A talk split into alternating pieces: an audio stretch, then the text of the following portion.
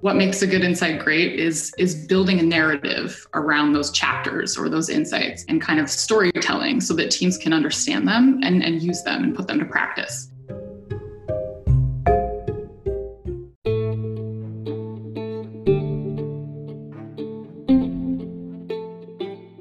everyone, thanks for tuning into Nodes of Design. To help support our mission spread knowledge, we have a very special guest on today's episode. Let's welcome Brittany Mills, who is a senior research manager at Twitter and also an adjunct associate professor at Columbia University in City of New York. And previously she had worked with companies like Dropbox, Discovery, Viacom, Insight Strategy Group, and Play Science. In this episode, Brittany had shared great insights on how to sell insights and we had discussed on what are the insights and what makes a good research insight great. We then discussed on various UX research methods that researchers use to refine these insights and know which insights matter in a gigantic pool of data and how to make design impact measurable. We also spoke on how to sell these insights within your organization to create an impact. We then concluded the show by Brittany recommending us few portfolio tips and also what does she looks as an hiring manager into your UX researcher's portfolio. Hope you guys enjoyed this episode and on every Friday we release new episodes with different creative leaders from around the world to help you better understand different concepts related to design. So don't forget to tune in into Notes of Design every Friday. With that being said, happy designing, everyone.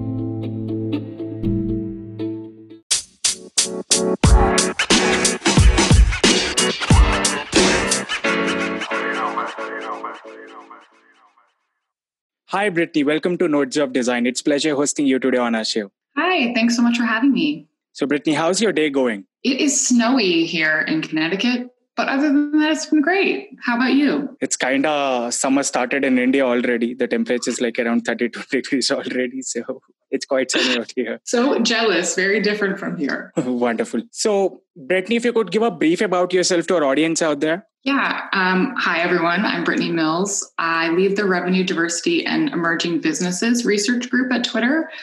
I've been at Twitter for almost a year now. I started last March when coronavirus first started in the US, unfortunately. So I haven't gotten to meet anyone in person yet. Prior to Twitter, I led consumer insights teams at Dropbox, HGTV and Food Network, MTV, VH1, and then countless agencies in New York City. Thank you, Brittany. So, what was your journey into design and how did you start? What are your tips to the beginners on how to start? Uh, you know, I wish I could say that my my journey to research was was perfectly linear, but it's been very nonlinear. I didn't grow up thinking I wanted to become a tech researcher, but now that I know where I am, it's it's not that surprising. So in college, I was convinced I wanted to be a medical examiner, but when pre med proved to be too much for me, I turned to psychology. While those things sound wildly different to most people, to me, it kind of makes perfect sense. I've always had this interest in the human condition, like our physiological, mental, social, experimental, you know, spiritual condition,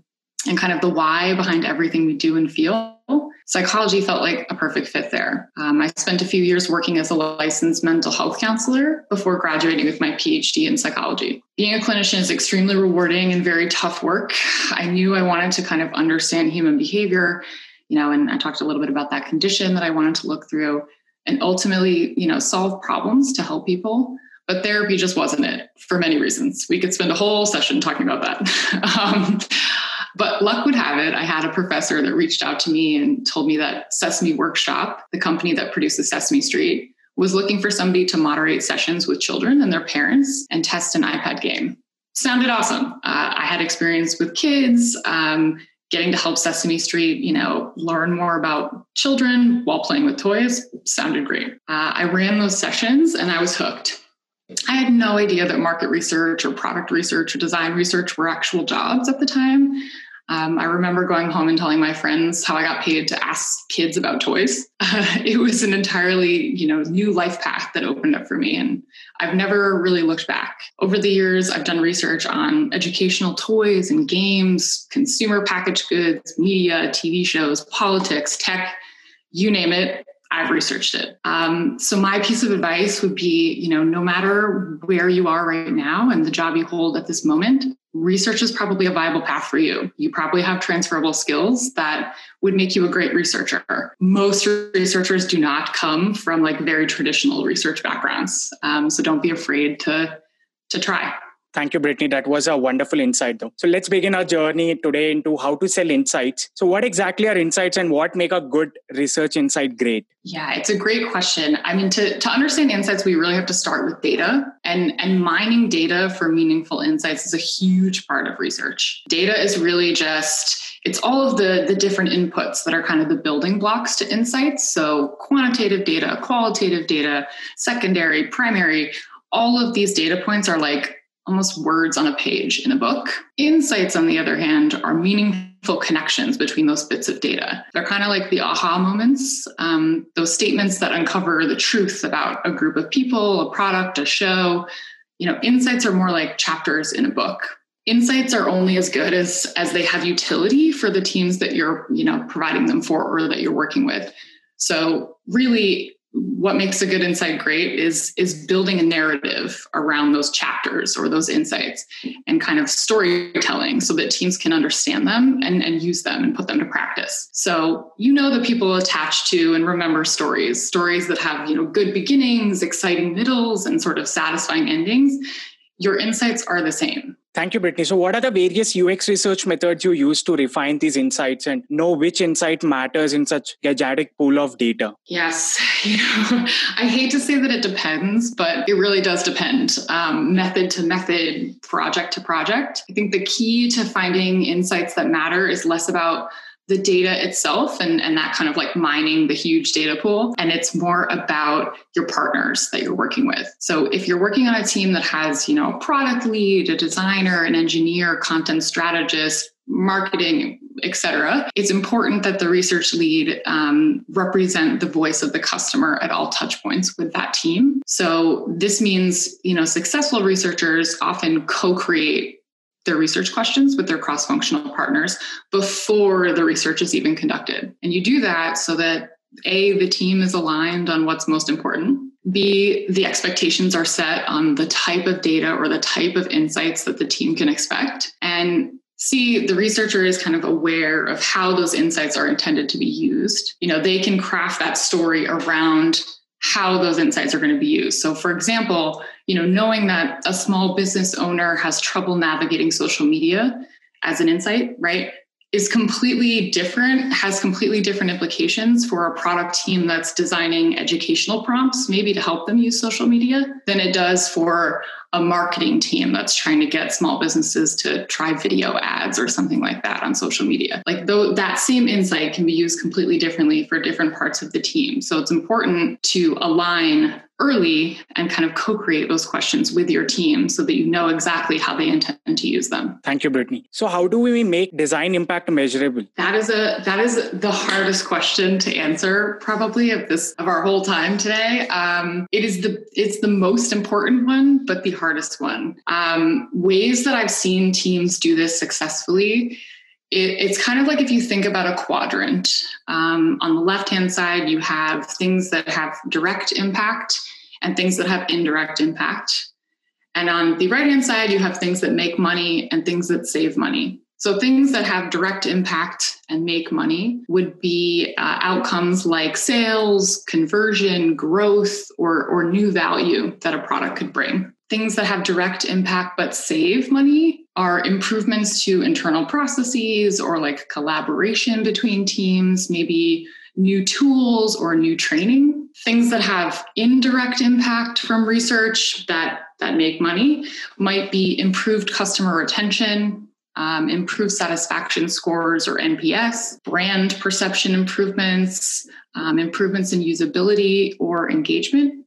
And then that last box are things that have indirect impact but save money. And those are those sound like the least sexy, but sometimes they're the most important. Um, those are things like increased support and service, um, maintenance for a product, you know not everything is new and shiny sometimes we need to keep things going um, and make sure that they continue to work or or changes to resources and staffing sometimes you know indirect impact that saves money is adding new teammates um, to a product to make sure that that maintenance part um, goes smoothly. Those are all ways that a researcher can sort of measure the impact that they're having on a product. Thank you so much, Brittany. So, how do you sell insights within your organization?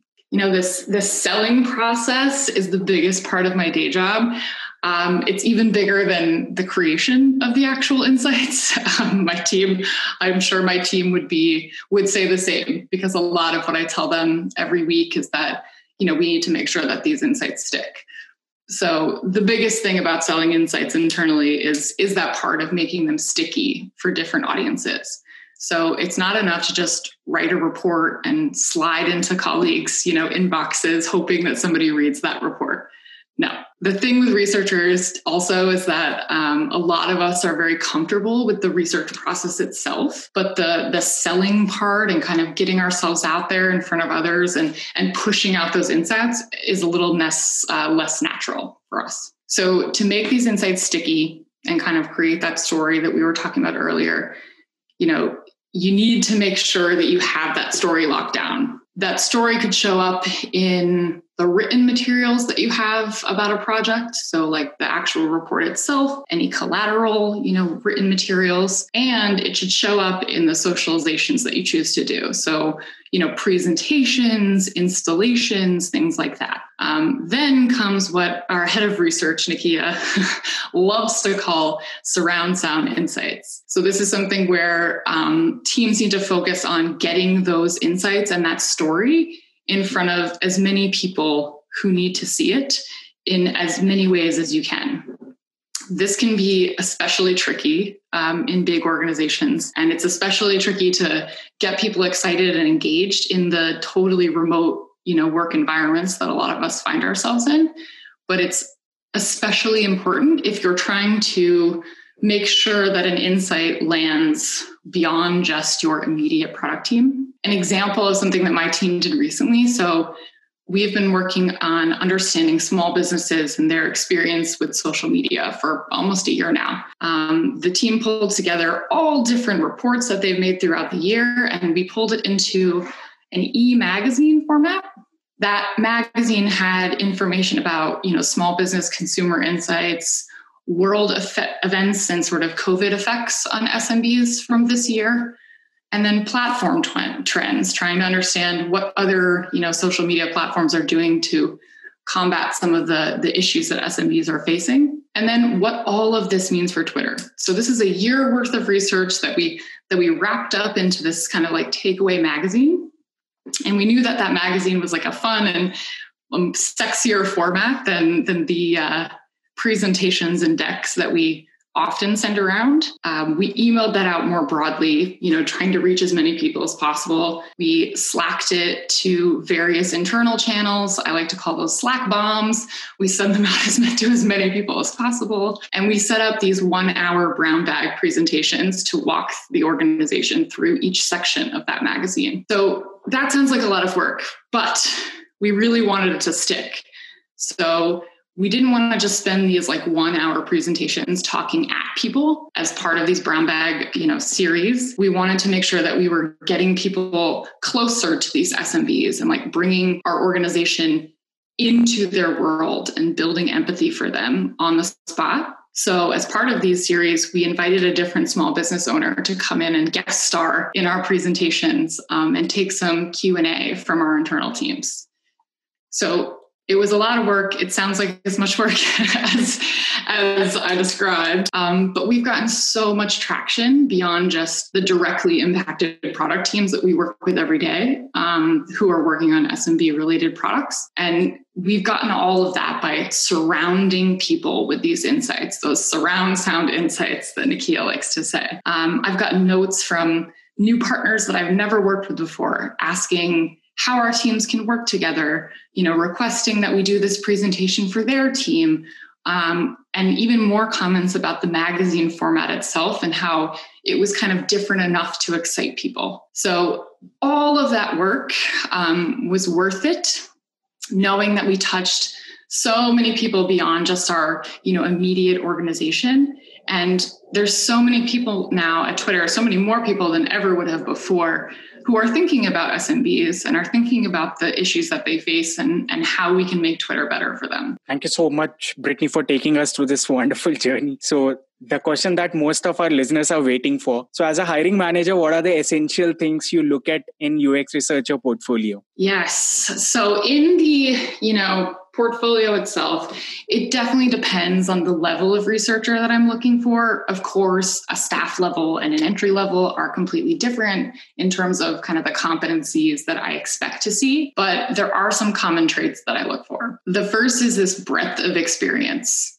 I'm looking for people who have, you know, worked with different methodological approaches, who have worked in various industries, maybe, you know, started to incorporate things beyond research that may complement their role. So, for instance, they've been a consultant or a salesperson. You know how much I feel like selling is, is an important part of research. Now I'm actually looking for people who have, you know, some comfort or some experience with that. Um, and this breadth of experience doesn't mean that you've had to have a million different roles. You can have all of that at the same job. Um, if you're a consultant, it's very easy for you to get all of these at the same job, right? Like you might work within different industries and, and try a bunch of different different methods while you're trying to help different companies solve problems. The second one is around impact. So, you know, can you identify examples of real impact that you've had on the company or a product or your team. It never hurts to say, you know, project X resulted in Y millions of dollars in revenue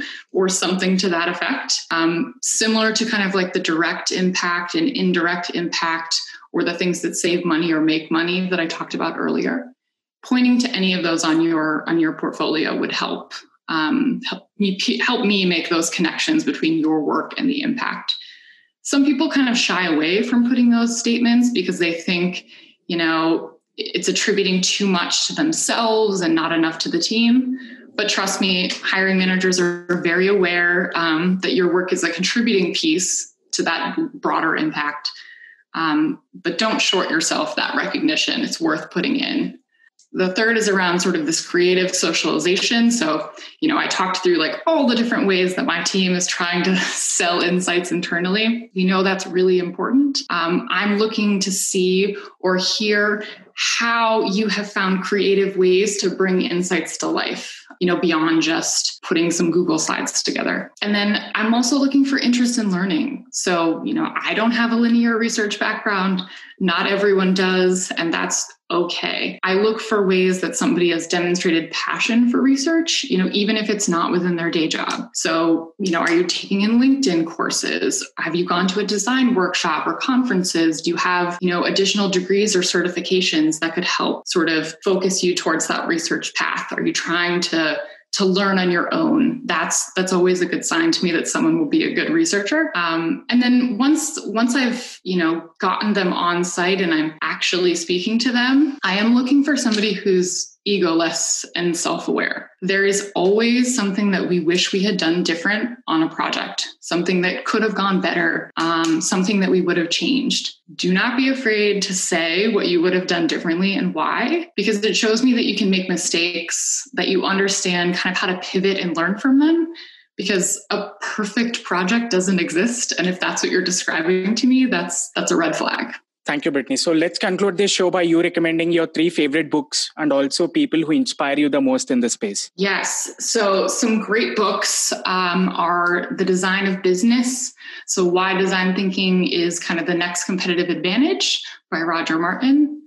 Um, data Story, Explaining Data and Inspiring Action Through Story by Nancy Duarte. And for those of you who are kind of just getting started in design and research, there is an excellent field guide to human centered design put out by uh, Design Kit and IDEO that has a ton of ideas for you know different methods for how to approach um, research as it relates to design. And then three people that I look to in the space. Um, the first would be our head of research at Twitter, Nikkia. She is extremely inspiring on a day to day basis. Um, she has a passion and energy for research like no one I have ever seen. Um, and she keeps me like excited to come to work every day, which is hard for most people at their jobs. But Nikkia has just like a real empathy for our customers and just a real passion for research and insights and making sure that our organization is a customer centered organization. Um, and that's definitely something that I and my team model after. There's um, another woman who I worked with at MTV named Jane Gould.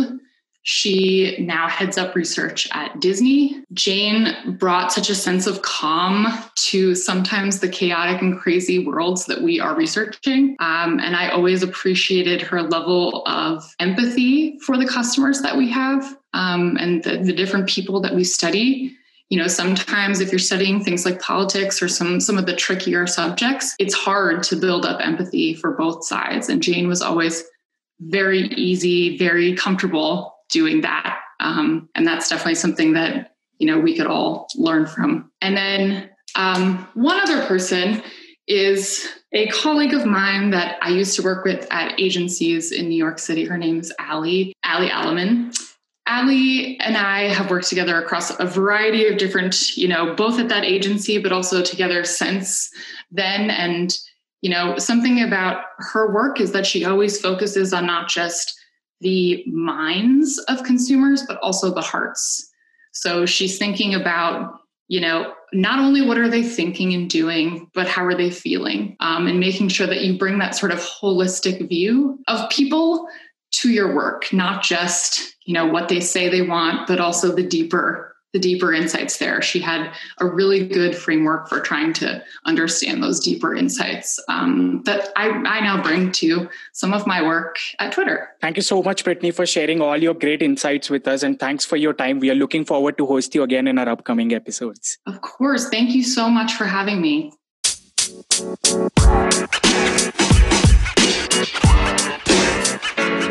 know, man. You know, man. You know, man.